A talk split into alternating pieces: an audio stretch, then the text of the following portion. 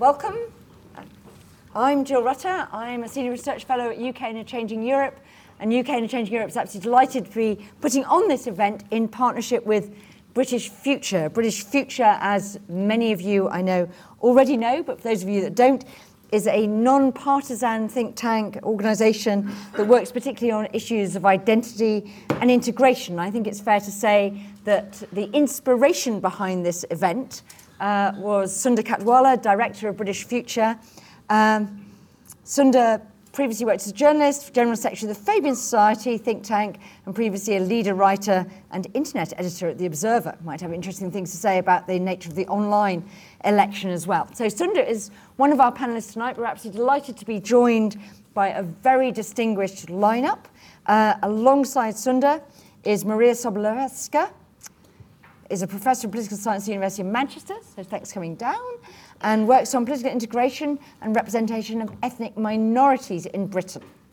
And she also works on public perceptions of, eth- perceptions of ethnicity, immigrants, and integration and the production and framing of British opinion of British Muslims. That's going to be a very interesting perspective there. Then, moving on to my left, we have Mike Graham. Mike is a British journalist, former editor of the Scottish Daily Mirror.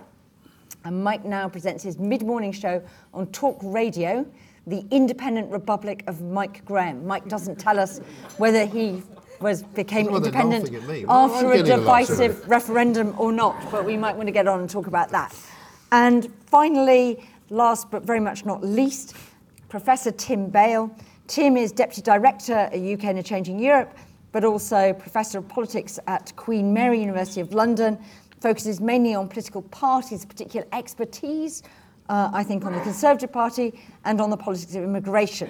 Uh, so he's published books on Conservatives and Labour and just knows everything there is to do about British politics. So we're talking about the angriest election. I'm just going to lay down an immediate ground rule here, which was you might be talking about an angry election, but this is not going to be an angry evening.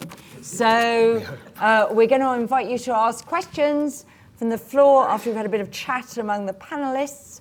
Um, but please treat the panel with due respect. Please treat the subject with due respect, because we're all going to have drinks together afterwards. So we I've got no security to call the police or anything. So this is going to be a very non-angry thing. That said, if you want to tweet, please join in the conversation. The hashtag is angriest election.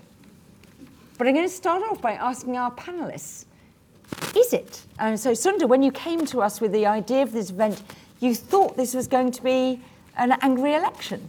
It, it but, might, yeah. but is it an angry election? Ho- hopefully not, and uh, not not so much yet. I think it's been an angry year in British politics. I think that's been building up. The uh, not leaving on March the 29th, holding the European elections. The European elections, I think there was some frustration, polarisation, and anger kicking around then. I think I think that continued to build up. I think Parliament was something of a pressure cooker then when it was debating October the 31st and whether to have an election or not. So I think I think the peak of anger uh, in politics this year came came a few weeks before the election was called and in the frustrations. And since the election was called, um, an attempt so far in the early days of candidate selection and deselection sometimes and, and manifestos and, and registration an attempt at good behaviour. You had the Prime Minister say, you know, Jeremy called Mr Corbyn, Mr Corbyn, and, uh, and so on in, in, in the debate. And so that, that wasn't a very angry debate. I think I think there is a danger that that it that it might be angry, and what we're trying to do tonight and in the election, I think, is democracy is really important, but um, you know there are there are boundaries to that in terms of what's you know where does 2019 have to get to to be to be the angriest election ever. I think there's always been anger and division in British politics. It hasn't we haven't tended to have very angry elections. The, when it's got angriest is often when we've had lots of elections very quickly. As you, 1974, there's an election in the middle of a miners' strike, there's another election six months later. Probably the angriest of all, you probably got to go back um, over a century. You go to 1910 when the Lords is chucking out a budget that it's not meant to and might get abolished, and peers versus the people, and is Ireland going to be independent? You see quite a lot of features actually of what's going on. So democracy is a good thing, but we've had three general elections, a referendum, two referendums if you're Scottish, um, lots of other events in, in five or six years. So that we have these heightened at moments very, very often. They're quite frustrating. Elections do polarise, and people, I think, have got sort of less interested in persuasion, more interested just talking to people who are going to vote for them. So that's where I think there are some dangers of, of not disagreeing well and having the argument well in our politics. But, but, but at the moment, hopefully it can be contained into, into you know, democracy as a, as a value where we can respect disagreement as well. So, Maria, from your perspective, I mean, we're seeing actually, you know, quite a lot of uh, minority ethnic candidates, and lots of people frightened that women would be turned mm. off standing. We saw a lot of women actually in anticipation, potentially, of quite a nasty political atmosphere, deciding that they would quit politics prematurely. Mm. Uh, those figures about women coming out. So, from your perception, how, how do you think this is uh, shaping up, and where do you think it might go? So, I do think that we are currently in a period of angry politics. So we do see a lot of anger in politics, everyday politics, and not necessarily during elections. And in fact, I think it has very little to do with elections. And yet we do see that a lot of anger is particularly aimed at ethnic minority uh, women and other women in parliament. And we have been doing studies with uh, colleagues uh, from other universities in Britain where we sent uh, surveys to all the political candidates standing for elections in general elections in the last uh, three elections. And what we saw is that every time we asked about harassment, it is the women and ethnic minorities that do report so much more harassment than white male candidates. And then you have to ask yourself, though, is this an artifact of the fact that we started asking? Because really, when you think about harassment, we have only just started asking about it. And so perhaps, in fact, always women faced more harassment. And I would absolutely bet a top dollar that ethnic minorities always have faced more harassment than white males. And so when we think about this, angriest and this notion of more and it's all getting worse, I actually think we are becoming much more sensitive about these issues and we are therefore asking about these issues a lot more. We are trying to penalize them, we are trying to name and shame in a way that we haven't before. And so we have discovered this extremely ugly reality, this horrible anger often aimed at people who are underrepresented and more vulnerable in politics. And that is a horrifying picture. But actually, the fact that we've discovered this, I think, is a great advance already. Because 30 years ago, we were not discussing issues like harassment of MPs and harassment of minorities. So I think that is progress. Um, I also think that we have to think about, with the kind of scientist hat on, I always say to people who say, oh, it's getting more abuse and more emails threatening and things like that. And I'm just saying, well, actually, isn't it also because we have more email and we have more social media accounts? And so people who maybe weren't quite angry enough in the past to take out pen and paper and purchase a second class stamp and actually go and post abuse now can do it without thinking twice about it within seconds. And so, of course, we could also be looking at the same small number of angry individuals, but they are amplified. The voices are amplified well beyond uh, what used to be in the past. And do you think it's at all a function of the fact that we actually have much more diversity in candidates standing? Because, you know, not that long ago, elections in the 1970s, 1980s, it's pretty much a white male monopoly mm. on being a parliamentary candidate. Absolutely, and I think a lot in, in, a lot of people that might introduce this sense of uh, they are in danger all of a sudden they no longer have a monopoly on politics. And it does maybe make them angry. But we do also know from public opinion surveys that these people are decreasing in number. So also wor- we worried about them uh, a lot less when there were more of them. Now that we have fewer of them, we worry about them a lot more. So, Mike, you're at the sort of front line. Uh, those of us, you know, studying, doing surveys, whatever, you just take calls yeah. from people. Well, I don't just um, take calls. It's not the only thing I do. You take calls from people. You know, do you think they are sometimes are angry. angry? Well, they were a lot more angry actually before the election was called. Funnily enough, and I thought the election being called let out some of the kind of steam from the debate because a lot of the anger was born out of frustration over the course of the last three years because people were looking at their political processes and seeing them really for the first time. I think you know, not really understanding much about Parliament before the fact that we've kind of we've shown them the MPs more as a media. You know, we see more and more MPs on television. We have the tent of common sense, as we call it, down in uh, Westminster Green, and people come in and sit there, and people can see how they react. They can see how they interact with us. They interact sometimes with callers as well. And I think that they see the election as a kind of possible way out of this terrible quagmire that we've all found ourselves in. Of course, if we don't find a way out because of the election and it's a hung parliament again and nothing actually moves on, then I think they will be angry again. But I think at the moment they're a lot less angry in a way than they were. I had a caller the other day who said to me that, you know, I was very angry. Um, now I'm just disappointed with what's going on. So I said, well, I suppose that's an improvement in some ways, you know. I mean, what are you going to get to after disappointment? But I mean, the thing I'd like to say about the, the harassment as well, I think it's probably natural to expect women and ethnic minorities getting more harassment from these morons who send abuse on either on emails or on Twitter because those are the kind of people that they would target, you know. Um, but, I, but I think you're absolutely right to say that in the old days, we used to call them the Green Ink Brigade when I worked in Fleet Street. You'd get the odd letter from some nutter uh, who would want to kill you or kill the minister or kill somebody, but they would have to actually make quite a big effort to, to, to write that down and send it. Whereas now, it's literally the touch of a button. I mean, I, I, get death threats all the time, and people do. But also, I was quite interested to see a piece in the Times the other day in which apparently there are more female candidates standing in this election than in any other election beforehand. So it's, it's good to see that it's not true to say that they're being sort of, you know, frightened off. And Tim, I mean, your study of political parties. Yeah, I mean, I, I actually wanted to to make the point that uh, although you know we do live in very angry times, um, actually elections in particular have been quite angry affairs uh, in the past. And I wanted to just you know for the, the, the sake of argument give you three examples. Um, the first one comes from the 1945 election. Um, when Winston Churchill, uh, in a party political broadcast uh, on the radio, uh, claimed that Labour would, um, as a result of implementing, you know, what was a very radical program, um, have to expect all sorts of, you know, violent expressions of, of protest were it to win the election. And he said, and just to read it, uh, as a result, they would have to fall back on some form of Gestapo. Now, if you think of a prime minister accusing uh, the opposition uh, just after the war had ended of uh, needing some form of uh, security, such as the Nazis, who had just been defeated, uh, had used. That's a pretty intemperate thing to say.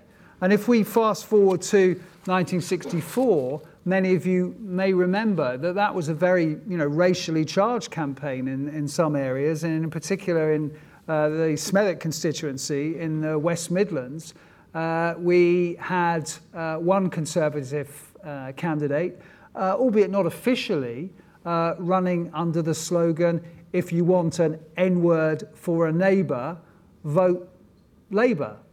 And it didn't only end there, because when the Labour candidate was defeated by that Conservative candidate, uh, he left the, the counting hall to chants from uh, the uh, backers of the Conservative Party to, you know, uh, go and take your N words with you. Okay, so, you know, that's a pretty charged campaign. And after he won that, um, Harold Wilson, the victor of the election, said he would be treated henceforth as a parliamentary leper. And then the third example comes from 1983. A couple of days before the election in 1983, Neil Kinnock, who became the leader of the opposition but wasn't the leader of the opposition uh, at that point, um, made the point that before the Falklands War, in his words, Mrs. Thatcher was the most loathed prime minister in modern history. At which point, someone in the audience shouted that Mrs. Thatcher had shown guts, and Mr. Kinnock replied, It's a pity that others had to leave theirs on the ground at Goose Green in the Falklands to prove it, uh, which caused a huge storm. Uh, instant condemnation from the then Defence Secretary Michael Heseltine, who called him, and this was obviously before they got together in the kind of Remain alliance, the self appointed king of gutter politics. So I guess what I want to stress is that it's very easy for us to see, you know, everything that goes on nowadays as, as unprecedented and somehow more poisonous than it used to be. But elections have always been pretty, you know, to use a euphemism, rough and tumble affairs. So we shouldn't be entirely surprised if this one, um, you know, like those, is as well. So I'm quite interested in whether all this sort of rough and tumbleism, anger, I mean, is this, ju- is it just basically the inevitable passion you get in elections where people care about things? So, you know, we had I can't remember the Willie Whitelaw quote. You will remember that about going around the country stirring up apathy. apathy. yes. Um, yeah, we're sort of slightly worried people don't bother to turn out, aren't engaging, and things like that. So, is there a sort of line where we can go where we can have the right sort of anger or interest mm. um, that people engage? Because well, like the worst possible thing is people just think this is just so dull and pointless. Sunda. I think, yeah, I think to some extent there's a thermostatic kind of conversation, oh, they're too much the same, or why are they all arguing? And that, that sense of division, polarization, I, th I think there are cycles. Mm of that. I think what's more, what's more dangerous about that is when you're having these major, intense, heightened moments, not on a four-year cycle where you win, you lose, you calm down, you come back, but you're doing it every year. That's normally a product of the fact that it's quite blocked and broken and maybe that the stakes are high. And you're having referendums about your place in the European Union and the future of the EU in Scotland and the general elections are about that. So it's heightened all the time and you've got the intensification of the internet as well, which means the news cycle is hmm. sped up. That, that's, where, that's where there are dangers. I don't think political division is dangerous because people can choose to vote for mm. division or they can choose to vote for the centre. I think the things that we should really worry about is are our norms about violence? That's really fundamental. Mm. Are our norms about violence in trouble because people can't see the difference between anger and shouting? is a really legitimate emotion. I'm never voting for you again, chuck them out, or mm. I'm angry about austerity or climate change or angry about immigration. That, that's legitimate as long as you're not going so far to violence. And then our, our sort of prejudice norms as well, like have we kept in check? And as Maria says, we, we've got higher standards there. I think on violence we should worry because there is this sense that if everyone's being that angry on the internet, then you should get angry as well, and that and that some people are. Then there have been candidates just in the last few weeks as well, seeing their premises vandalised. I think women are getting threats much more, and they are very personal threats, and they're having to change their security. And we saw an assassination mm. in 2016. And we saw an assassination, why do you see an assassination during an election campaign or a referendum? There's, there's probably always a group that might follow up the mm. email mm. and the death threat by mm. doing something. But these heightened moments when the whole future of the country is going to be decided, you know, on Thursday week, you know, have a risk there if the candidates themselves aren't always sending these signals to say these are big disagreements with my opponents, but not my enemies, not traitors. So I think I think that's that argument of when is the rhetoric, when is the rhetoric of violence going to actually send a pro-violence signal and when is it just the rough and tumble of politics that we've always had? Can I actually, yeah. sorry, yeah. interject here a yeah. little bit? Because I actually think that uh, when we look at uh, how we feel about electoral politics in particular is changing in a way that we are becoming more fragmented and therefore actually less tribal about elections. So uh, looking back at those elections that Tim was talking about, we definitely had a very strong Labour tribe and a Conservative tribe. They really identified with those two parties. And so if there was an election and there was a direct competition between these two parties, people were very angry. Nowadays, very few people, by comparison, have a political identity that's attached to the parties. People are switching at greater numbers than ever before. And so, as a result, I actually think they are less angry because they are less tribal about elections and parties. And of course, we know they are a lot more angry about Brexit. And I guess the, the success of this campaign uh, will be judged by to what extent Brexit was cushioned by other issues, by those other uh, choices. Because, of course, Brexit is not actually on the ballot uh, papers in this election, right? The parties are, and they are throwing different issues at us, uh, economy being the prime example. And I, yeah, again, I'm not a betting woman normally, but I want to bet again that economy will trump Brexit in this election. So, Mike, that's very interesting. So do you get the sense that people are seeing this? We've had this argument, haven't we, about Sky using the Brexit election as their thing, yeah. and Labour complaining that that's playing into the Conservative way of pitching this, and very interesting how far through the very long Labour manifesto you had to go to get to the Brexit section. Do you get the sense that people are identifying more with their leave remain identities or with their sort of party I think that's identities? the case. Yeah, I think it's definitely the party identity kind of disappeared. It's not that long ago um, when Tony Blair and David Cameron used to stand against each other in the, in, in the House of Commons and people complained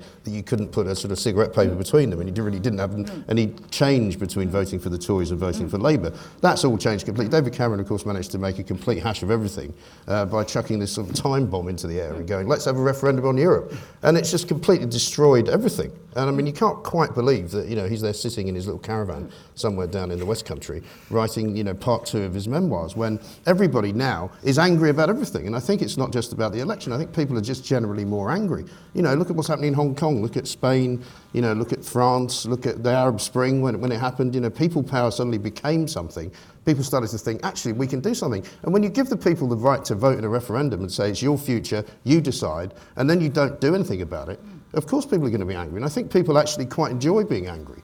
And I think that sometimes it's a good thing, but at the moment, unless we get anywhere with it, it's, it's, it's going to get worse. Tim, are we part of a worldwide trend to angrier politics? I mean, Well, it's all kicking look at off the every- riots in yeah. Barcelona and uh, Well, I mean, I, I, I think you know that that's possible, but I think we also have to look, uh, and I'm not you know sort of singling out hmm. you know, talk radio or hmm. any particular station there. but I mean there is a kind of in the media. I mean, there's a political economy there which actually rewards anger in some hmm. ways. Um, you know, we, as Mike said, you know, we, we all. We all get angry sometimes, and some of us like getting angry. And there's a kind of dopamine or adrenaline rush that, that, that can get quite addictive, I think. And, and there are kind of um, you know, channels um, that, that, you know, monetize that anger in some senses. And, you know, we've had, heard a lot of talk about the way that if you watch one YouTube video, you will then be recommended another YouTube video, which will recommend another YouTube video, video, and they will get angrier and angrier and more and more extreme as you go on because they know that that is going to keep you going and keep you on the, uh, on the channel. Um, you know, whether the, the media has a responsibility for that or we all have a responsibility for that and whether anything can be done about that, I'm not sure. So do you think, in terms of party memberships, it was quite interesting that, you know, we had this letter, I've got the letter that um, various well-known authors and arts people wrote to The Guardian saying, we can't vote Labour because it's an anti-Semitic party. We've had this debate about whether the Conservatives are really going to look at Islamophobia or just prejudice in general, um, whatever. I mean, is that the sort of odd that this is such a big issue within the party memberships? Well, I think you know it, it goes to something that um, uh, has already been said in, in a way. Um, I, I think voters in general are much less tribal, but that means that the parties, in some senses, look even odder because their members are so incredibly tribal, and, and possibly, you know, as the result of the kind of shrinkage of political parties, um, you know, over decades. Uh, they're now left with, if you like, the angriest people around on both sides, actually, that has to be said. And, and if you look, um, you know, as our research on, on party members shows, you know, they, they are two tribes. They think so completely differently across, you know, the range of issues, whether they be economic, whether they be social. Uh, it's no surprise to me that they face off against each other in, in, in all sorts of ways. And of course, they will do that on social media in particular.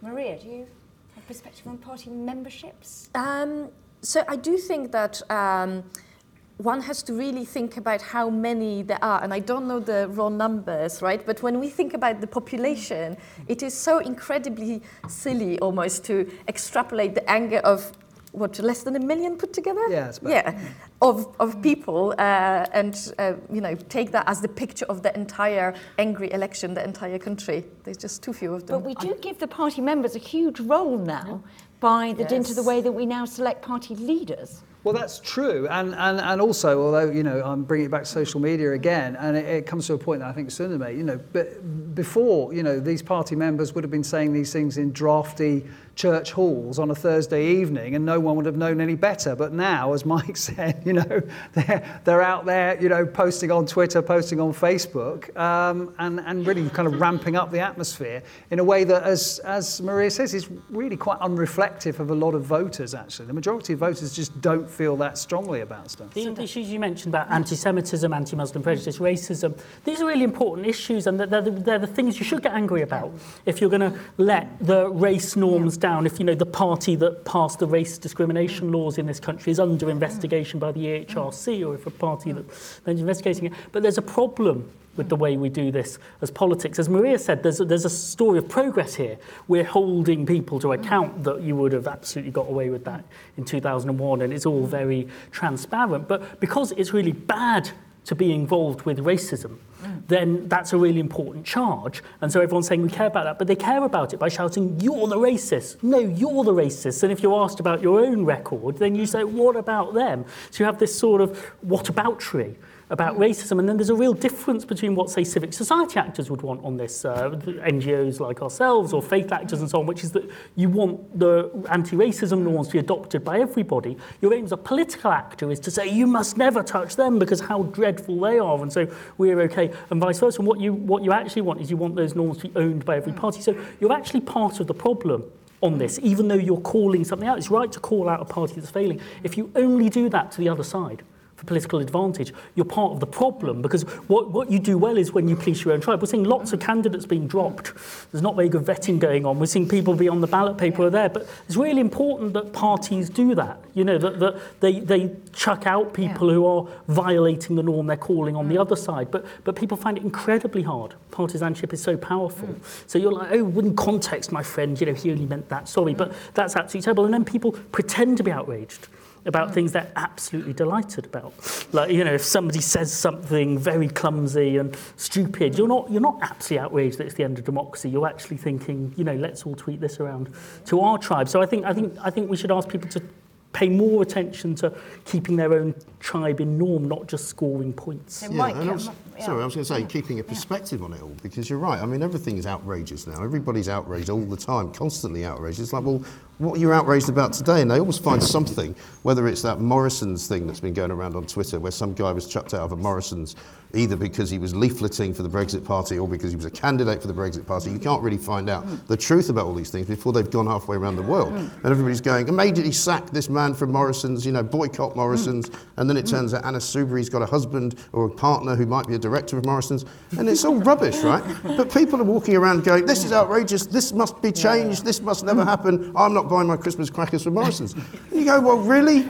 You know, haven't you got something better to do? You know, go and clean the dishes or something like that. You know, and people just are so out of control now that they're calling for people to be sacked all the time. They're calling for people to be no platformed all the time. You can't have that view because you're wrong. I mean, I don't know when it happened, but I, I remember a time when you could have a difference of opinion with someone, and you could do it in, in a good in a good way. You could have a shouting match, even um, even in part. I think actually televising in Parliament hasn't helped because you know people can hmm. see every single minute of every single day what these people do, and quite often they're not doing very much. You know, let's go to the very important, uh, you know, amendment hmm. motion which is being discussed about our future in Europe. There's about seven people there, and everyone's hmm. going, "Well, what the hell are these people doing? Why are we paying them all this money? I'm outraged. Let's sack them all." You know, and it's a sort of constant refrain, and I don't know how you stop people from being this easily wound up. So it's very interesting you just mentioned Parliament there, Mike, because one of the things that has sort of led people to think this is likely to be very angry was, you know, first of all, Theresa May's bizarre speech in Downing Street where she sort of blamed parliamentarians for getting in the way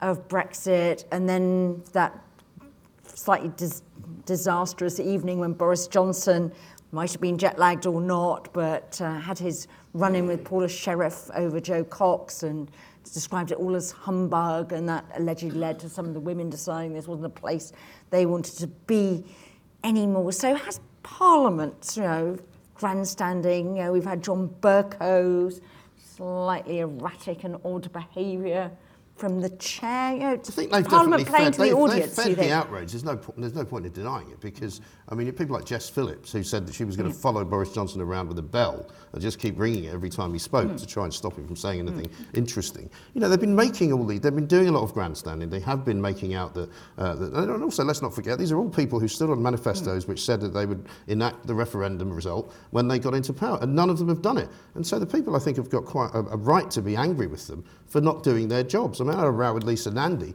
uh, who tried to tell me that there was no such thing as a deal, that Theresa May had not brought a deal back, that they hadn't voted it down three times, uh, and that in fact it wasn't a deal of any kind, and the deal will be sometime in the future. And I'm going, are you actually for real? You know, do you realise you're actually talking to people who are listening to this, who are making no sense of it whatsoever? And the lawyers are to blame as well, by the way. I think I think the politicians, you know, are saying two different mm. things at once because in the end elections polarise. What the politicians are saying is, of course, it's very divided. We must bring the country together. I've just got to win the next thing. I mean, if I could just win this election, we could all move on. Or I just need to have one more referendum, and when we've won, we could all call it quits. And I think I think so. Politics is not really going to be part of the answer for a while, especially because we've had these elections so often. There's a sense that nobody's really listening again now. So we just got to get our people out. If we had 50% and one person, and they have 49%, then we would, and then and let, let's call it as truth. And actually, what's really mobilising politics is losing. Mm. You know, the SNP won an absolute landslide by losing a referendum. That Nigel Farage won the European elections because we didn't leave the European Union, um, and so on. And Jeremy Corbyn won because they lost an election. So winning doesn't seem to sort yeah. of, but, and, then, and then people really turn up. So politics is actually going to keep doing that.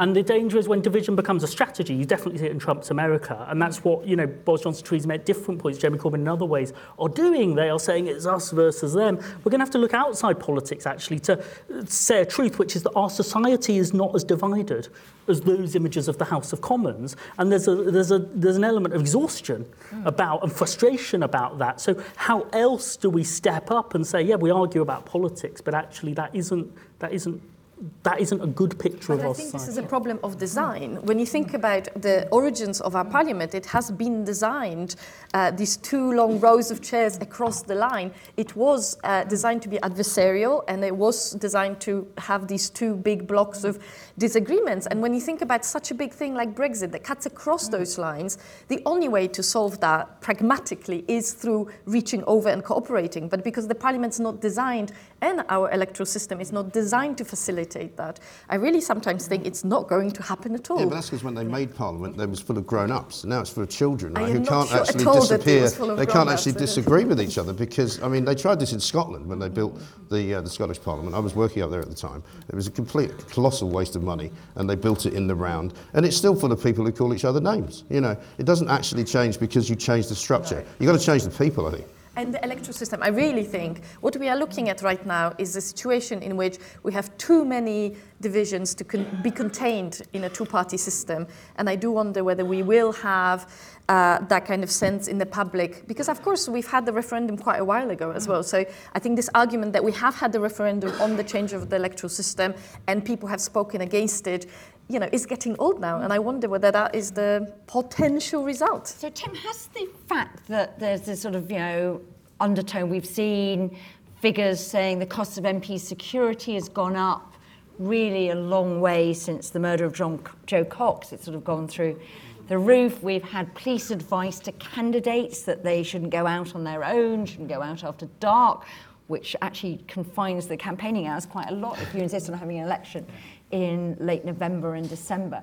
Um, has has the sort of anger changed the way people campaign and reduced voter contact and things like that? Do you think? Well, I think, you know, to give you the boring academic answer, we're going to have to do the research on that after this election to see if, if that, the post, yeah, yes. yeah, if that, if, if it has made a difference. I mean, I, I certainly, you know, think that, uh, you know, women have said, you know, they are more reluctant to go out this time than, than, than before. Um, for the reasons that we've said, but also, you know, because it's after dark, it's cold, uh, et cetera, et. I just wanted to um, bring it back, however, and you're going to think I'm slightly obsessed about this. We've, we've, you know, we've, we've criticised politicians here, but I do think we, we do need to, you know, look at the role of the media in this. And I don't want to blame the media, just as I don't want to blame the politicians. Um, but the media does to some extent, and, and I think we saw this in the TV debate actually, have an interest in making things simple and making things binary and, and conforming to the electoral system we have. And we had a debate um, you know, a couple of nights ago between two leaders when actually there are more people than that involved in this election.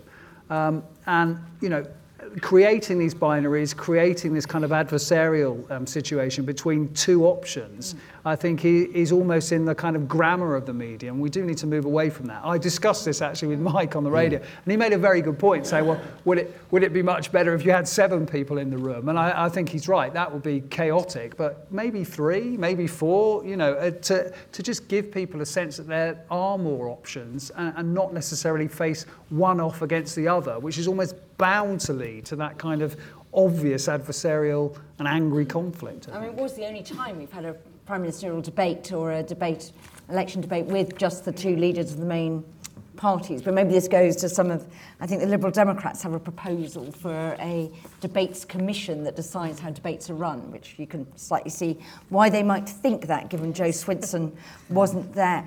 Sunder, do you think the sort of media, I mean, we've obviously seen some really quite inflammatory headlines, not just about MPs, but we saw traitors, we saw enemies of the people about the Supreme Court, you know, with various sort of things actually trying to stoke anger against institutions you could argue were just doing their job as they saw it were legitimate parts of the system and not necessarily blocking Brexit, just asking some questions or saying, Parliament, you better have a vote on that. That was, after all, what happened in Miller 1. So, you know, Do you think the media is partly to blame for fueling this? The media is a big part of this. There's a very limited amount you can do about the way the newspapers do that. And actually, the newspapers themselves are losing share of voice. And, you know, the, the newspapers are partisan actors mm. in the election campaigns. Tim would no doubt say there's nothing new there. You know, the Daily Mirror would have been having a pop at Winston Churchill um, as well. And the Daily Mail was, you know, saying things about the Labour Party in 1924 as well. So that, that's, that's there. I think the public service broadcasters, we could absolutely say your role here is not necessarily necessarily the most clicks, the most tweets, the most thing. Your role here is actually to be, you know, why are we paying for you in the way we're paying for you and why we're regulating you? It's actually to, to have this to have this voice. And I think I think we could look there. I think two two things the media definitely do is they they take they take social media too seriously out of context. Social media is definitely the loudest people and the most participatory, and they should work a bit harder to get in the middle. But um, I mean, if you think about what, what is a program like Question Time meant to be, It's supposed to be a panel of the politicians meet the actual voters of, um, of um, Wakefield or Hammersmith or um, Plymouth or wherever we are. And if you actually look at it, it's balanced in one way, that they've tottered up. They've got exactly the right number of Conservatives, exactly the right number of Labour people and Leavers and Remainers. But it's a very unbalanced form of balance mm. that they've gone for because they've gone to the parties and they give us your people and you know mm. this is all on social media. And you have a, to a totally sort of arithmetically mm. perfect group group of absolute hyper-partisans who sound like the candidates and they've all got their things. And what would be really good is it, and it would be it would be harder work, but I'm sure people want to do it. Mm. Let's have the actual schoolgate mum and dad and the students of the thing, not not just the people who are there because they've got a stronger view as the panel. You'd have something really interesting there. So I think we're getting a really false picture actually of the general public by the kind of so-called balance approach. And I think it's something like the BBC and how we pay for it. You, you know, that, that should be the general population. You know, a few people are very strongly this, a few people are very strongly that, people who are definitely going to vote but haven't made their mind up more. I think you get a much better dialogue between the parties because they're almost auditioning, aren't they, to create the tweetable clip. So Mike, that probably audience. means you have to ring up people at random to get the sort of apathetic or I'm just watching TV, I'm not that interested, rather than actually get the people, because you'll obviously get self-selecting people. Well, no, yeah, well, I mean, I think you, you, make a good point. Question Time seems to me to have audiences that are generally filled with activists, yeah. you know, who basically know how to get on the mm. show, know how to get into the thing. And we've seen in the past, I think, mm. several uh, occasions where uh, some guy or some woman has been on Question Time about seven times, you know, in all sorts of different parts of the country. And you go, well, you move around a lot, you know. I mean, it's, I think the problem, yeah, the problem is it's very difficult difficult to be balanced. You know, we have rules now during the ele- uh, election purdah period which are supposed to guarantee that we are balanced, but you can never be balanced, you know, because we were doing something today. We were listening to Jeremy Corbyn's speech, and we had to time it so that we timed it exactly the same as we'd had Jo Swinson's speech on the day before, which was on a different show. You know, we then got a Labour um, uh, shadow minister on, can't even remember his name now, but his line was so bad we had to let it go. But he'll go down in the book as a guy that actually spoke to us for five minutes, but nobody could hear what he was saying. So you go, well, that's not really very balanced for the Labour Party. You know, yeah. meanwhile we have callers that ring in who tend to be more leave than remain, generally speaking. I try and encourage people to ring in and have a row with me and say they're, but I can't now have a row with them because I'm not supposed to have an opinion.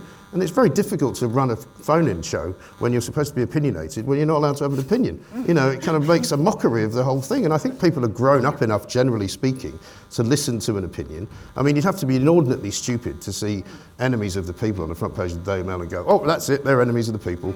You know, I mean, you have to give people a bit of credit for being able to, to, to sort of identify their own politics.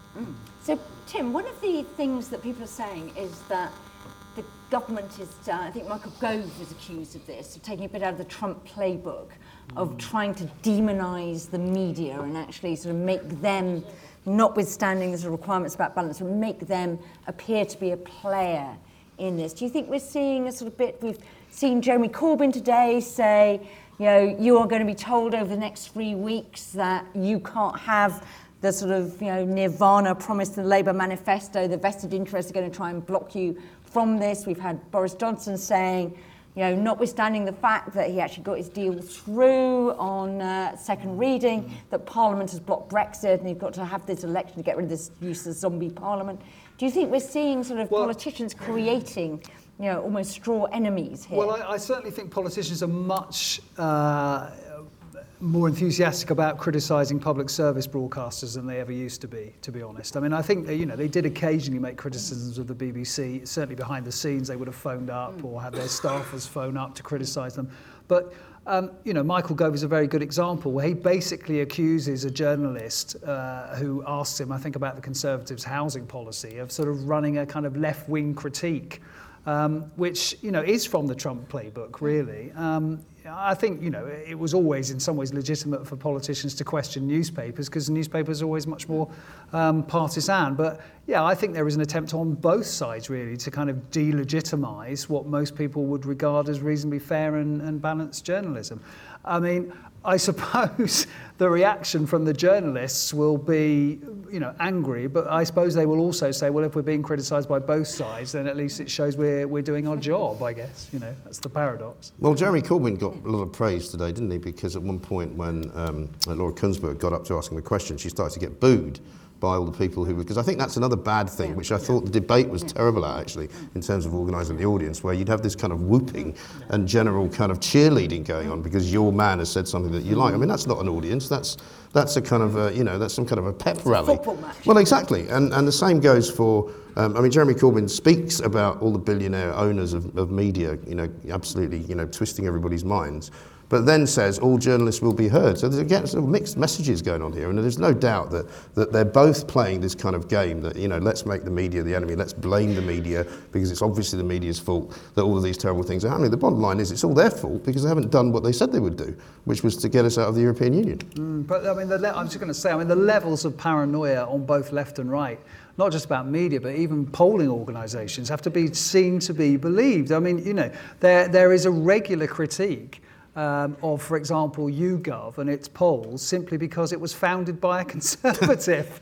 you know, the idea that somehow that filters into the questions they ask and the way that they actually produce the answers is just absolutely ridiculous. But it is a genuinely held belief by some people on the left, and it's one that's trotted out very vehemently day after day after day. Okay, we've had quite a lot of issues come up. Uh, we're going to go to you now. Now, the lighting is slightly odd uh, which means it's quite difficult to see people. But I'm going to go and take sort of questions in sort of clusters. And please, even if you're at the peripheries of the room, very keen to get you in. So we'll take them in sort of bunches of three. And I think there's a roving mic lurking around. So let's go to this lady at the front first. Thank you very much indeed. Um, I'd just like to pick up on the media yeah. question because I think it's a really interesting one. And I think another thing to look at is the way that the media has changed. As Tim reminded us of, you know, the vitriol that was in, in elections from, you know, 50 years ago. 50 years ago, reporters would stand outside Downing Street and say, uh, Prime Minister, do you have anything mm. to say to us? Mm. Now, the likes of Emily Maitlis, if you remember, she interviewed Theresa May after Grenfell, and it was one of the toughest interviews that I've ever seen on television. Eddie Mair interviewed Boris Johnson uh, with the famous quote about you're a, a nasty piece of work. I mean, these days, interviewers dare to say things to very top politicians that they would not have done uh, 40 or 50 years ago. So, on the one hand, you've got the media has become, I think, much more confrontational. But equally, there's another thing going on, which is that politicians are able to sidestep the media by making their own videos. So you've probably seen Boris on his bus just talking on some slightly wobbly video, but communicating direct to the voters uh, without any intervention, any media person uh, challenging him, and that is a you know that's also a significant so development. you have a question? Oh gosh. no, that's okay if you don't. That's fine. no, you, you said you were taking things in three, so that's just my observation. Yeah. Take into account yeah. the changing nature of the media, basically. Yeah.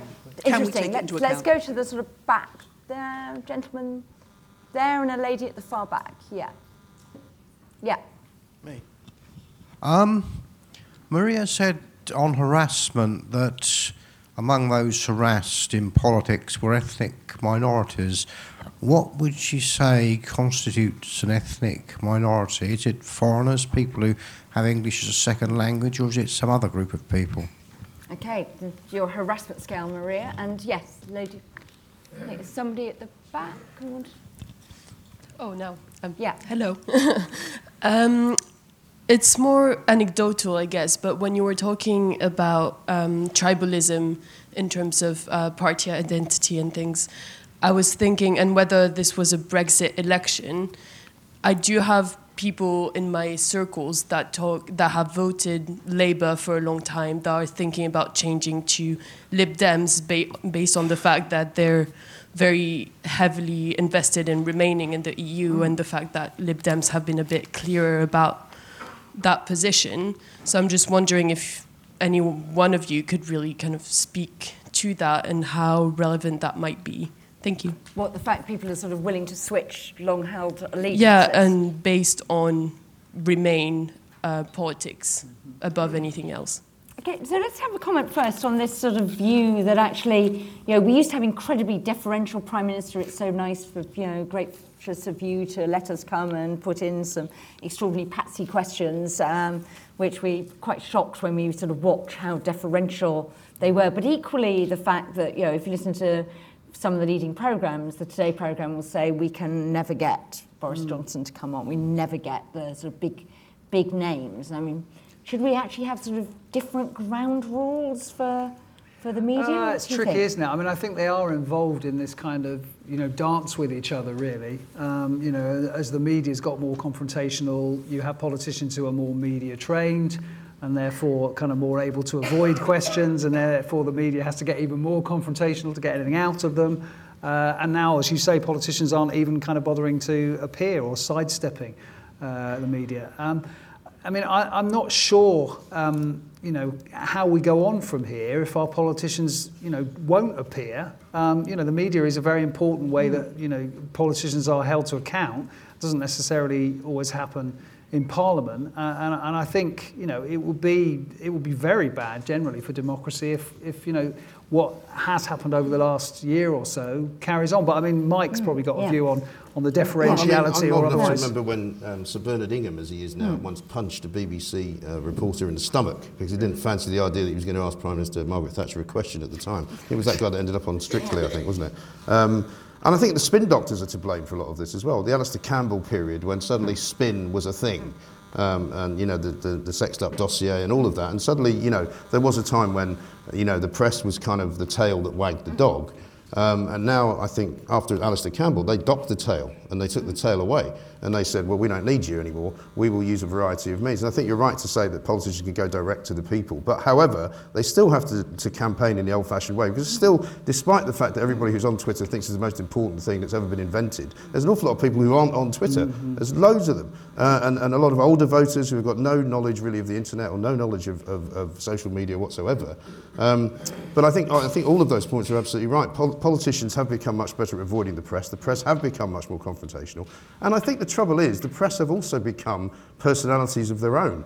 And that's never a good thing. I mean, obviously, I, I'm one of them, you know, so um, I do a radio show, but it's slightly different for me, I think, to somebody like Robert Peston, uh, who's meant to be a straight on, straightforward kind of political reporter, who's now doing a, a TV show, which is a bit like a kind of variety show. You know, I'm not quite sure what he's trying to do, and I'm not having a go at Robert Peston. You know, I think he's a great guy, mm. but you know, it's all about personality that show, and it's all about the guests and how they interact with each other. And I don't leave that show learning anything. And without wishing to blow my own trumpet, I, people say to me when they listen to, to what I do, they end up with a few facts. I put questions to politicians that other people don't put to them. I ask them to, to, to stand up and actually admit that this is not true, or to, or to give me some evidence that it is true. You know, when you get people from the Lib Dems coming on saying, oh, there's a great deal of evidence now that, you know, if we had another referendum, you know, uh, Remain would win it. And I go, well, where's the evidence? And they don't have any, but they say it anyway. Sunder, you used to be internet editor of the uh, uh, of the Observer.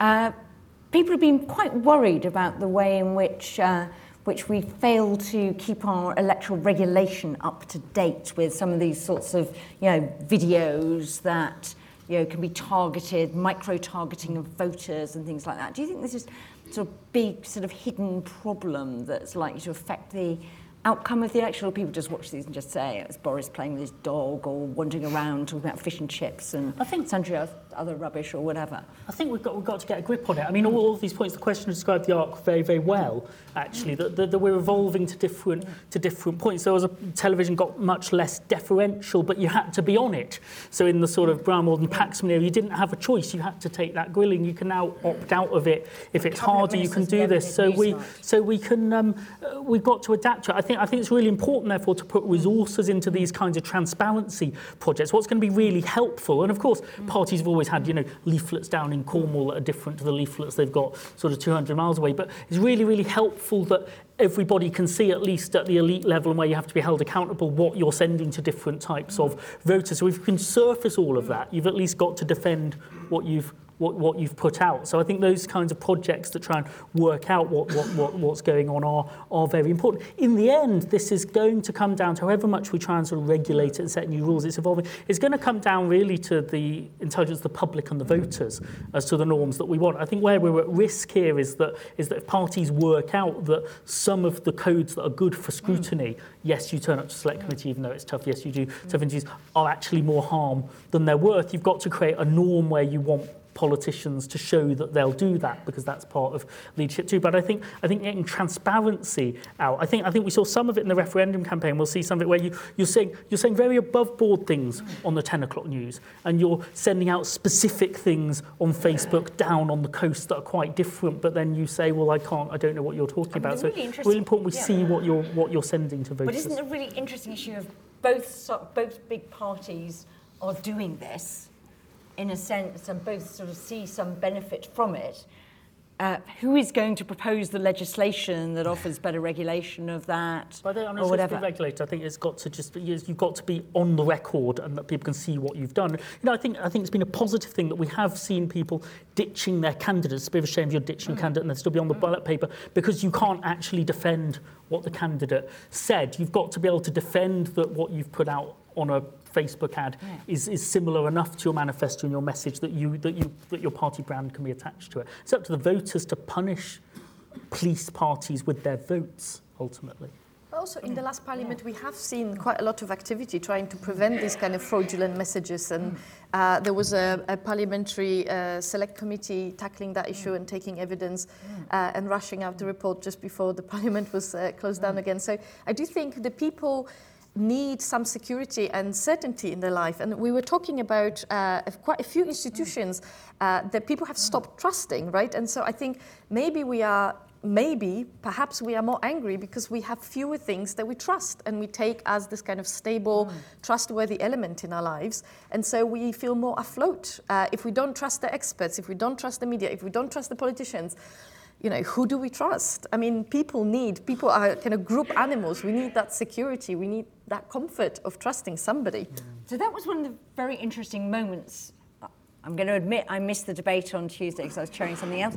But it was one of the interesting clips that the clip that everybody chose to run on the news was the two leaders being asked whether anyone should trust them. Mm. And then the audience, taking Mike's point, the audience laughing yeah. at them when Boris they Johnson's, both, yeah, yeah, saying yes, yes, of course, yeah. trust is, trust is very, is, is this, do you get the sense of very low trust Yeah, in I mean, politicians is that it is, you know, we always don't trust them very much, do they? I mean, Well- these Ipsos Mori veracity indexes Yeah. always have politicians. Yeah, professors always come agents. very high up, by the way. I just not wanted as to high say up, that. which not as always- high up as doctors. I think they're lower than journalists now, politicians, which is saying something. yeah, yeah. I mean, Maria's probably got better data uh, on this than I have, but I mean, you know, we, we clearly have seen a decline in trust, but it's not just in the UK.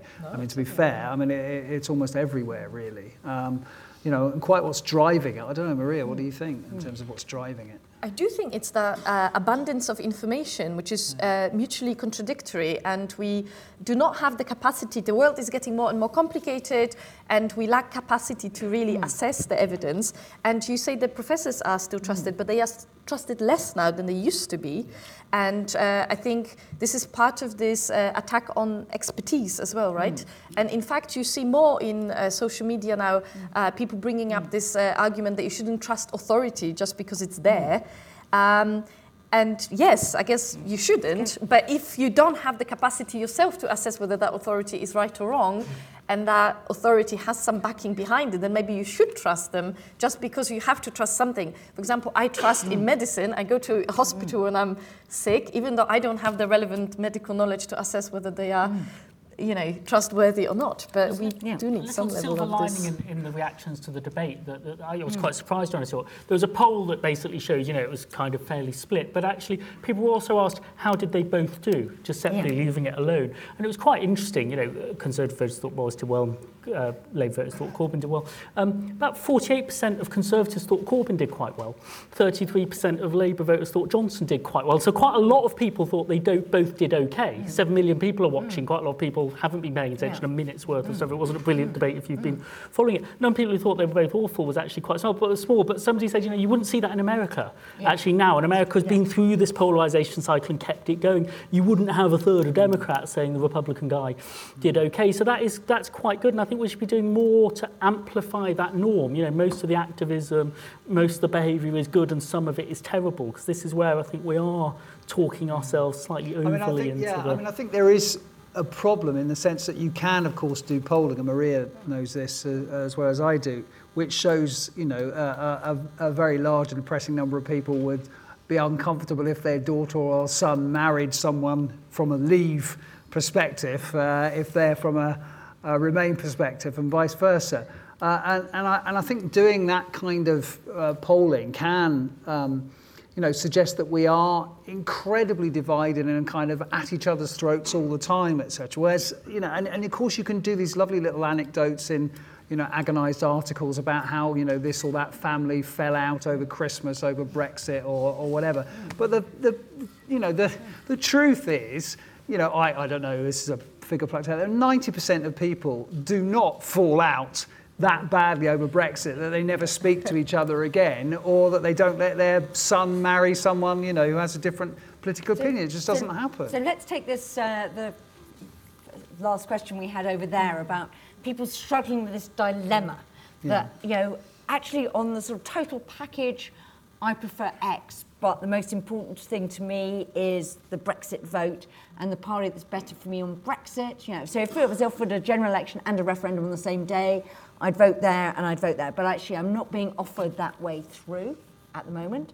So I need to decide. Do you get the sense that people are wrestling with the sort of conflict of identities? I mean, we wrote something uh, yesterday, Alan Wager and Matt Bevington, about conservative remainers, who you might say are the sort of people facing that dilemma, or, Labour leavers. Those two people who are sort of struggling with that the, possibly the most of do I vote tactically for my Brexit preference, or do I stick with my my old tribe rather than my new tribe? Maria, So how do you we, think people we have seen, looking at the um, polling and how in more in-depth social surveys, what we see is that generally in uh, general elections, people vote on issues such as uh, economy in particular, but also to some extent uh, NHS, immigration in the past, although not so much uh, now. Whereas in the referendum, people voted on completely different things. Definitely much more on immigration uh, and uh, on their kind of dislike of diversity and things and English nation, uh, nationalism. So if they felt very strongly uh, that they are English nationalists, they uh, voted to, to leave. Um, but of course, this was comparing 2015 and 16. But then when we looked at 2017, which was supposed to be the original Brexit election, actually most people reverted back. So yes, there was some switching, and we know it particularly benefited uh, the Conservative Party in some uh, areas, but we saw quite uh, you know, surprisingly li- little switching away from Labour. And in fact, most people, when we looked at the best predictor of vote in 2017, it was still issues such as an economy. So people went back to voting the old way. And so I think this is an open question for this election. Mm-hmm. How many people mm-hmm. are so mm-hmm. much more invested in Brexit than in the traditional voting that they will switch? So, I Mike, think- what I- impression are you picking up from Well, I get the impression that there's a lot of nonsense talks about tactical voting because there's an awful lot less tactical voting that, that people can do. if you happen to be in a place where you can make use of tactical voting, great. But most constituencies, that won't be the case. And I think it will actually revert much more uh, to Tories versus Labour. And I think the only really main argument for, for much of the, of the Brexit debate will be how Labour is affected by the people who voted to leave but who are staunch Labour voters, like up in the northeast of England, where we're, we're seeing, certainly anecdotally, uh, there are people up there saying we're not voting Labour in this election. There's no way the Brexit Party might. The Brexit Party's kind of blown itself up, though. I mean, Nigel Farage has proved once again that, you know, once he comes anywhere near a real election, he kind of needs a dose of the smelling salts because he kind of doesn't quite know what to do about it. But the bottom line for me um, is that, you know, just to go back, if I may, to the question of trust, I mean, the reason people don't trust politicians is because they prove themselves to be totally and utterly untrustworthy. And that's why people don't trust them. You know, when the Lib Dems put out a poll that says they could win in the Southwest, but they forget to mention, except in the small print, oh, actually, we told everyone there was only us and the Tories left. You know, you go, well, really? Is that, are you, are you that stupid? Did you think nobody would spot that? Did you really think you could get away with that? If you call Boris Johnson a man who has made a complete and utter mess of his personal life, and he's a liar, and he's a cheat, and he's a charlatan, is it any surprise that people laugh when he says he thinks that trust is important? You know, I mean, it's a very toxic environment right now. I think what the, what the dilemma the question is talking about shows us that we, is that actually, as a political kind of conversation, we exaggerated this spring yeah. how much Brexit is everything yeah. and there's going to be no compromise because your Tory Remainers, your Labour leaders, they're still quite cross-pressured. So the European election was really angry because the stakes were so low.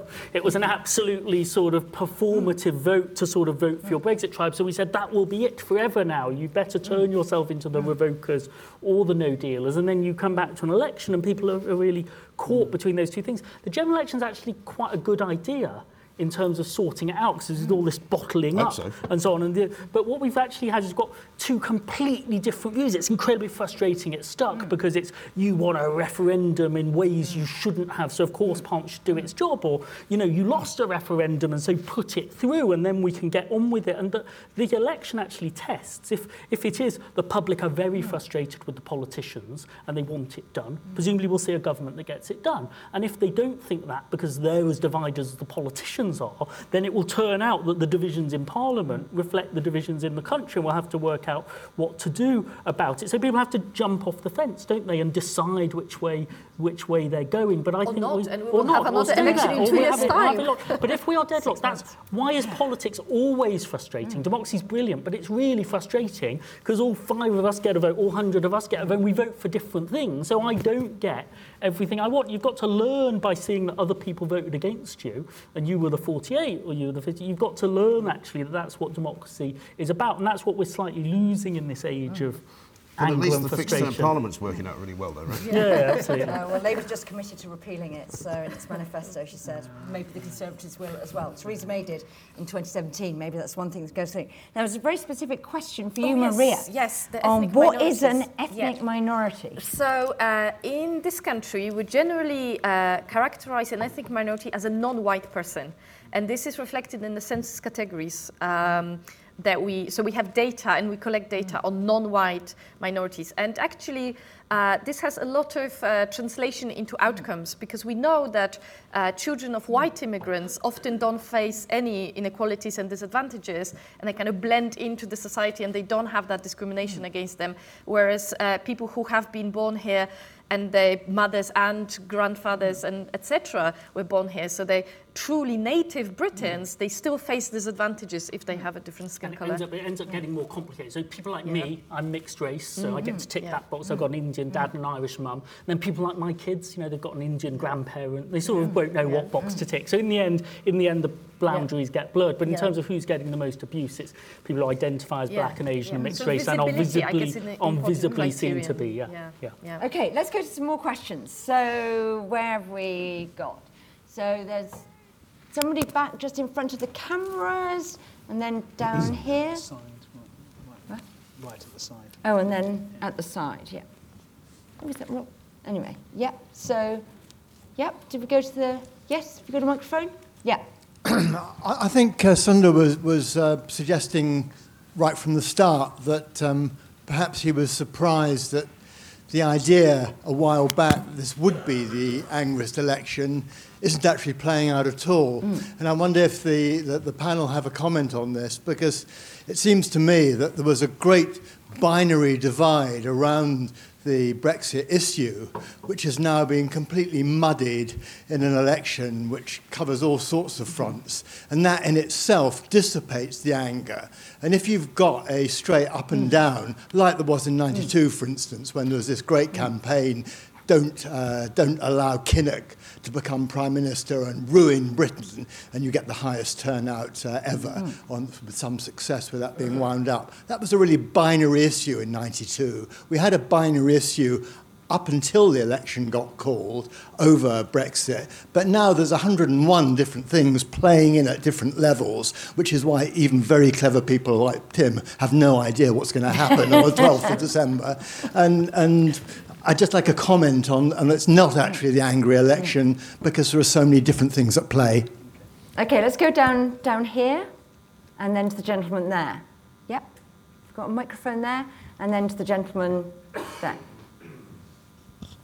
Thank you. I just wanted to suggest that uh, when we talk about angry election or angry mainstream politics at the moment, uh, it's worth putting into the equation the fact that as I was growing up in the 70s over here, uh, black voices were mainly heard through riots. And for a black kid uh, walking through, say, subways, going under the roads, you know, I didn't go under subways because, you know, the risk of you know, white thugs waiting there to, to give me a beating. And I think, you know, there's been a lot of anger, but that wasn't in the mainstream of politics then. And I'm wondering if maybe some of that is in the mainstream now in a way that it wasn't then. So it's not so much that there is more anger now, but more that it's more incorporated into the mainstream as opposed to before when perhaps it was more on the fringe. More evenly spread. That's an interesting point. point, and let's go there. Yeah. Okay. Uh, is the old notion of Burkean representative democracy now dead, given the 2016 referendum and its opposition to how representative democracy works? Plus, if you take into account the um, Parliament of 2017 to 2019, when there was no parliamentary authority, and social media exacerbating the ideas that every view counts. That's very interesting. So, do we think that, I mean, Mike said that the sort of calling the election actually had taken the temperature down a bit uh, compared to that. Do we think that, you know, actually maybe the election's been a useful reminder that there are other issues that matter? Well, that's Tim. true. I mean, I think I think elections can play that kind of safety valve role, as as uh, Sunder uh, and Mike have been suggesting. Um, I think one of the interesting things, you know, there's a kind of um, common wisdom developed that somehow if the election isn't about Brexit, then you know that's really good for the Labour Party. Uh, and really bad for the Conservative Party. And I think if the Conservative Party uh, wins the election, you know, people are going to be saying, well, it's because Boris Johnson convinced people it was all about getting Brexit done. But actually, the Conservatives could win this election almost irrespective of Brexit because they are way, way ahead of the Labour Party on economic competence. They are way, way ahead of the Labour Party on you know, leadership evaluations. They're, they're ahead on all sorts of things that normally win um, parties' elections. So, I mean, I, I think you're right to say, you know, and Theresa May found this to her cost that, of course, you can't make an election about what you want it to be about, you know, whatever that single issue is. Um, but I, I think people are wrong, and I'm not saying you suggested this, when they suggest that somehow if that happens, then automatically, you know, that's, that's a real disadvantage for the Conservatives. I'm not so sure it is. I think talking about this election as a binary election is, is, is, is, is interesting because I think if you had the Labour Party actually with a Remain position about the European Union, then it would be much more binary. But the fact that nobody really knows precisely what they want to do because they won't really say, even though they keep telling us it's very clear. You know, I have no idea really what their policy is. Nobody uh, can get Jeremy Corbyn to, to admit what his own individual choice is. And I think that therefore you, it's no longer just about leaving or remaining. So in a way, the, the election can't be about Brexit because you haven't really got two choices. You've got one choice uh, and then a load of others. And you kind of go, well, I don't know what to do now. Um, and I think it's interesting uh, the point that was made about parliamentary democracy as well, because I think that really is in a bad way. And I think that somehow the only way of choosing um, sort of the, the, the future that we want to choose is to get a parliament which has got a government that can actually run the country with a majority. And if it doesn't have a majority, then we're in stuck all over again. So very interesting. We've been talking a bit about fragmentation, haven't we? About how opinions are fragmented. And if we had a parliament that had a strong majority, that actually would not probably reflect where opinion is. I mean, one of the things about Parliament blocking Brexit or being so finding Brexit so difficult was actually that probably was the best reflection of the result of the referendum that actually we're not quite sure what to make of a 52 48%. Do you? So I think I think I think it's a very good question as to why why does it feel as it calmed down? Mm. And as as when you call the election, mm. the politicians, you know, they have a very fine nose then to where the public mm. are because it's you know it's going to be mm. existential to the politicians at that point. Mm. And I think there was a public mood, so we could get sort of more and more mm. exercised into this clash. Or is there a frustration, a polarisation, and we want to be we want to do it a bit differently? So the politicians feel that a slightly more elevated style of behaviour is where is where the public are. So they've I think I think they've I think they've responded to that. They might not last till the end of the campaign, but at those moments when it really did feel it was overheating in Parliament, especially when Prime Ministers were attacking yeah. Parliament, you very much felt there was a mood, not just in the Parliament, but the, the, that people wanted to try and put a lid back on while having the argument. And the election in the end is a, is a mm. way is a way to do that. So I think the election does help you to help you to try and work out work out where you are where you're going to where you're going to end up on this. I mean, what the King's College uh, research on polarisation shows is we're exaggerating it. That the, the Brexit issue is very real and very important, and then there isn't just division between those two tribes on everything else. They all agree about the health service, and people agree on this point, for example, about political civility. And there, Britain looks a bit different from America. They've been working harder on their polarisation for 20 years now, and they've really sorted it out. And so, you, you know, if you disagree with somebody on that, you disagree with something else. And actually, I think I think to some extent France is more is more polarised now. You've, you've got Macron and the National Front, and you've got the yellow jackets, you know, setting cars on fire. So, I mean, we're having a sort of very angry election on social media. People very angry about the rebranding of a Twitter feed. Um, so, if we keep it at that level, um, that's that's a wrong it's a wrong thing to do. But but you know, it's sort of it's not quite Right. it's not quite riots riots on the Champs Elysees. Boris Johnson puts through his sort of Brexit, which, uh, based on his political declaration, is what you know, before the referendum, we might have called a very hard sort of Brexit, a very distant relationship with the EU. Some of the work I think that colleagues at University College London did with citizens' assemblies suggests that actually we sat down people in a room and gave them that, you know, and said you've got a bridge to divide, they'd end up with a sort of, you know, more of a sort of common market 2.0, softy dofty Brexit, uh, whatever. You know, if Boris Johnson put that through with a strong majority, which he could get with 40% of the vote, in which 60% of the vote went to parties that identified as remain or ambivalent, give people back a choice depending on where you think the Labour Party is. Would that seem, would that take the temperature of politics down? Do we think that would seem legitimate?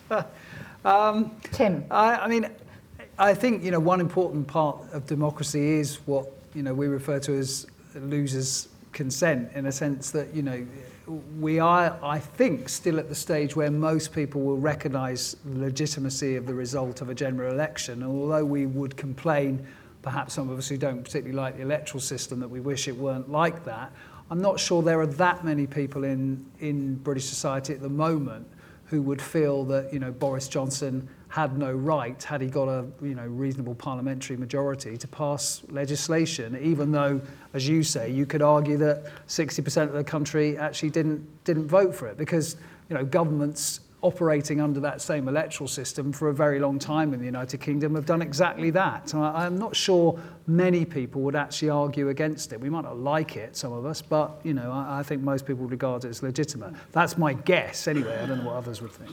Maria. Yes, I agree. And I think actually um, having it done, as uh, to use the phrase, um, would actually be beneficial perhaps for our democracy because then we would end up arguing about whether it was good for us or bad for us and what to do with the state of the economy as it will be then, rather than constantly rehashing the same old, same old argument that mm. we have zero control over, frankly, and it's been leading us nowhere for, for three years. Mm. So maybe if it passes, and especially if it passes at the beginning of a legislative um, uh, term, I think that actually could be a positive because then there will be quite a long time for the Conservative government to, uh, you know, make sure that it doesn't have uh, disastrous economic consequences, for example. And then we go to the next election, and then it's a proper democratic accountability. We either throw them out because we didn't like it, or we, uh, you know, reward them for doing it beautifully, and we vote for them again. And this is a classic uh, rep- kind of idea of democracy, a representative democracy, whereas now we are in limbo, basically. Yeah, and I think, I think also it's never going to be done, is it? I mean, the idea that Brexit will suddenly be done by January the 31st and we can all go on to move on to something else and go, let's have a, let's have a new game then, shall Are we? you pointing this out to your callers? Oh yeah, Say. yeah. I've been saying this for years. I mean, there are two things that I always say to people, right? One, nobody ever asks what the future of the European Union would be if we stayed in it, right? Nobody ever asks that. They always ask what's the future of, uh, of Brexit, you know, when we when we leave it. But nobody actually says, well, how, where's Europe going to be in five years' time? Where's the EU going to be? What's the eurozone going to be doing? How bad is the euro going to be performing on the currency market?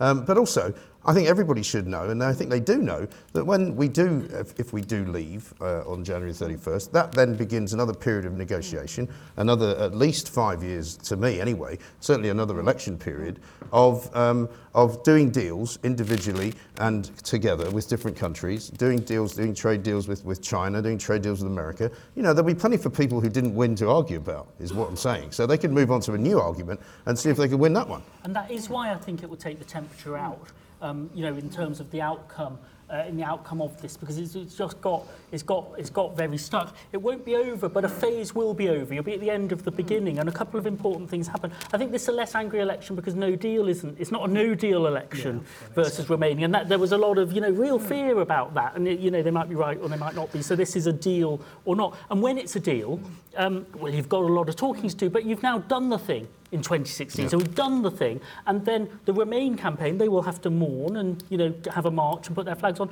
But they can become the Return campaign. And the Return campaign, people might want to do it or not do it. They might do it in two years at the end of next course. They might do it in 41 years if they've got the same stamina the other side had. But the Return campaign, if they win general elections to have a referendum to return, that's a new form of democracy. So we finally reconciled um, where we are with representative and democracy. And if we, if we don't do that, if we get a hung parliament, we get another referendum, well, that will increase the heat. But people should be able to see they voted for it.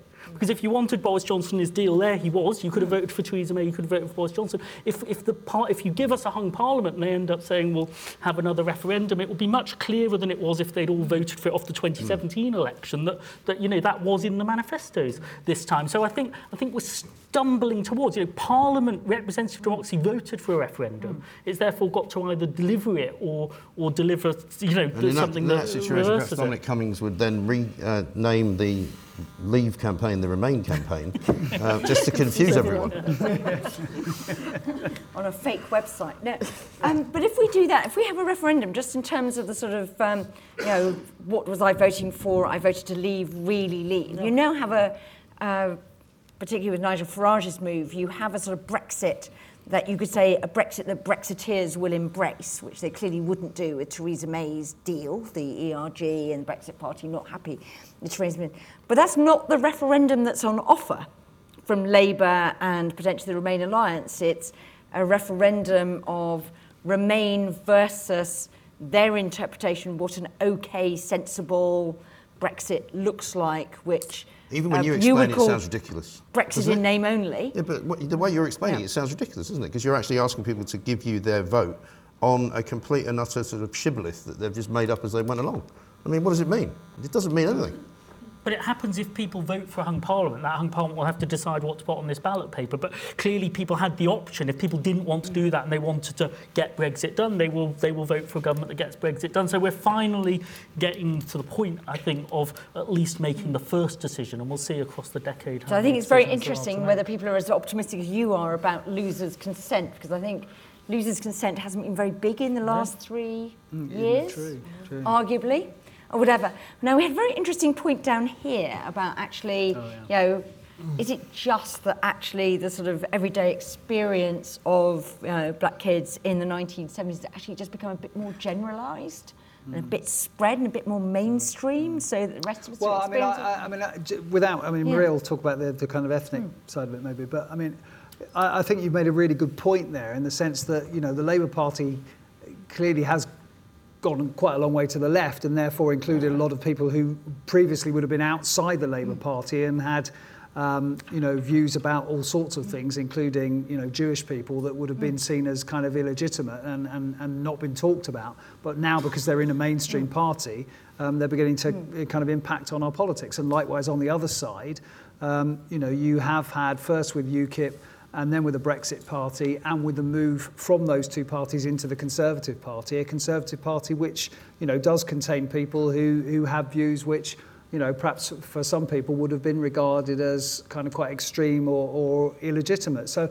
I, I think you make a really really good point there in some ways. The kind of extremes are no longer outside the mainstream in a way. They're, mm. they're part of the hmm. mainstream, mm. albeit on the kind of fringes of, the, of the mainstream parties. So would it be better to actually have those views represented? Maria, you made the case for electoral reform. Would it be better if, you know, we talked about safety valves, if those views, I mean, UKIP got a lot of votes at some stages, but got no MPs beyond sort of Douglas Carswell and Mark Reckless very briefly.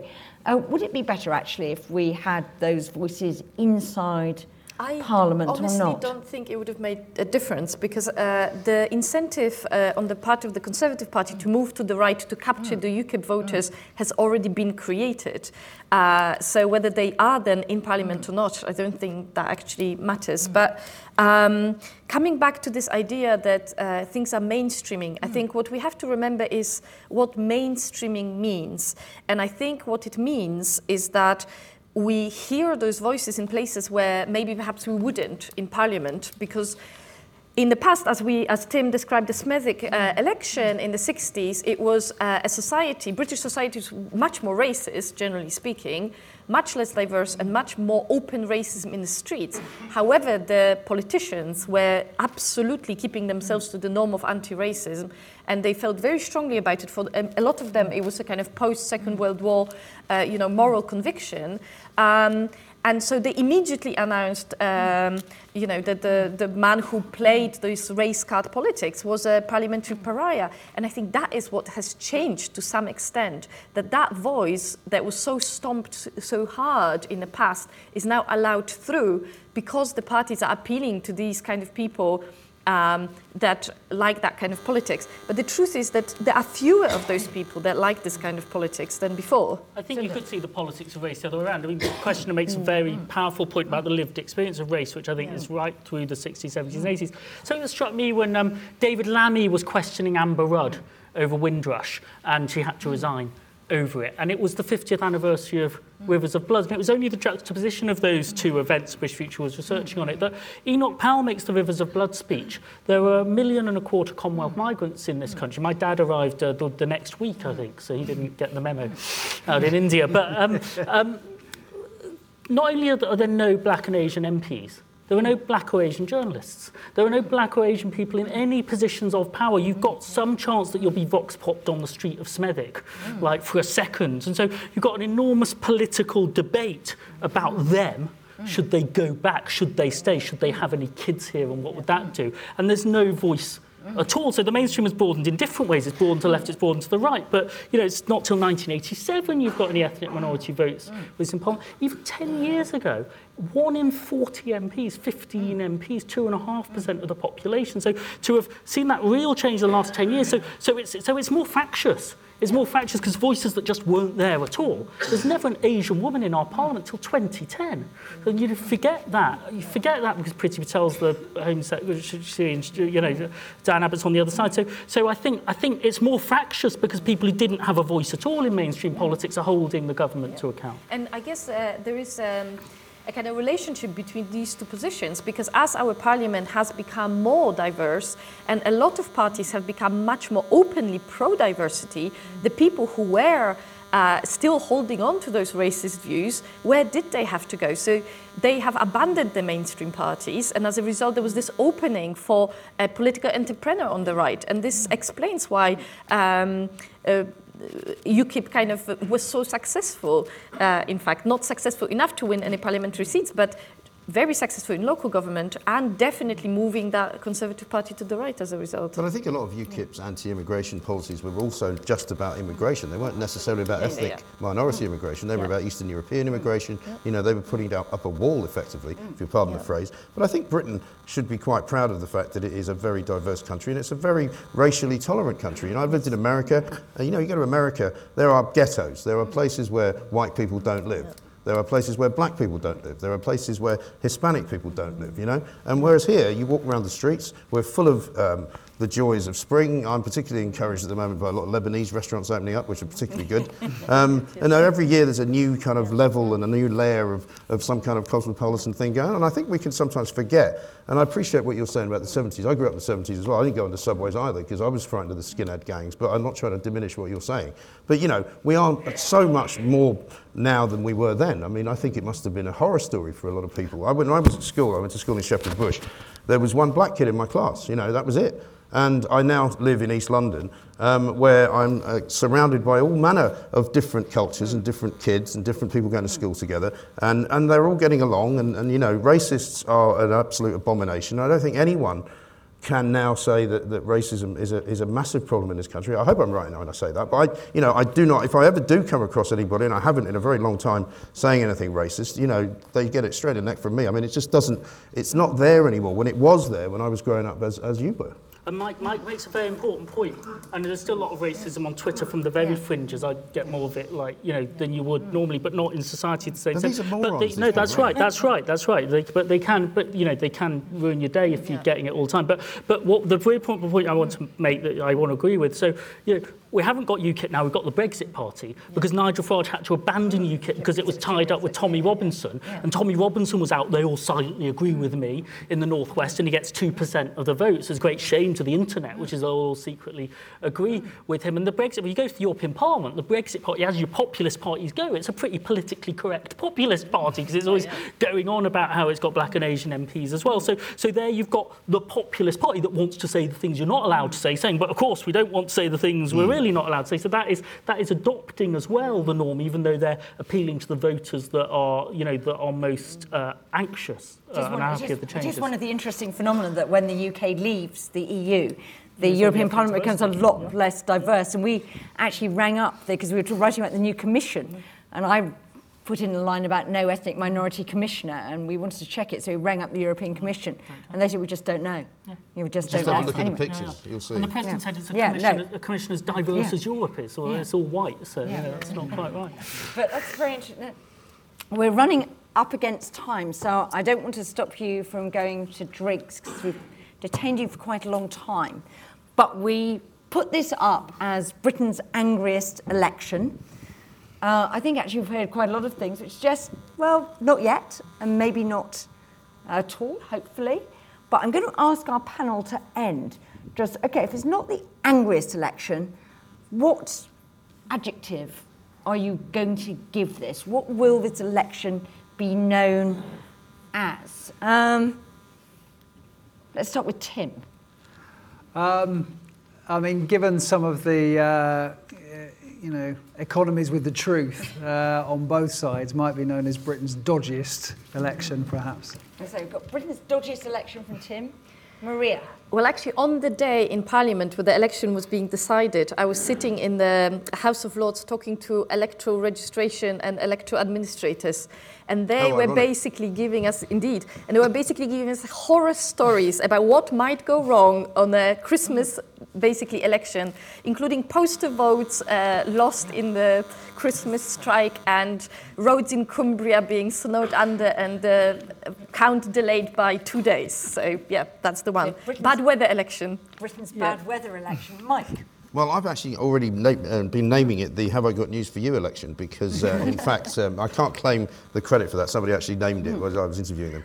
Um, and it's become a The kind tub of of a, lard election. Well, a joke election, really. Yeah, you could have a joke election. You could have a tub of lard winning it. I mean, I was uh, reminded of David Letterman's quote the other day when Mike Bloomberg was running for mayor of New York, and he said, "Isn't it such a great pity that only one of these people can lose?" And I mean, that's kind of where we are, really, isn't it? and Sundar, I think masterly summing up. I think it's the unpredictable election because it looks pretty predictable, but so did the last one, and that didn't turn out how we all expected. So it's the it's the second Brexit election, and it might be the last one, or there might be three or four more. And do you still think it's going to be the angriest election, or? No, I, th I think I think what's coming through is that the politicians have understood that the public would like the temperature down, and so hopefully Hmm. we'll see we'll see an attempt to keep the good behaviour going. But you know, watch out for the last ten days because I think I think there might be a, at least a rise of the temperature, simmering and hopefully not um, overflowing. Trump will be here as well, won't he? maybe Maria's snow will uh, will Cool that everything down, and cool everything down.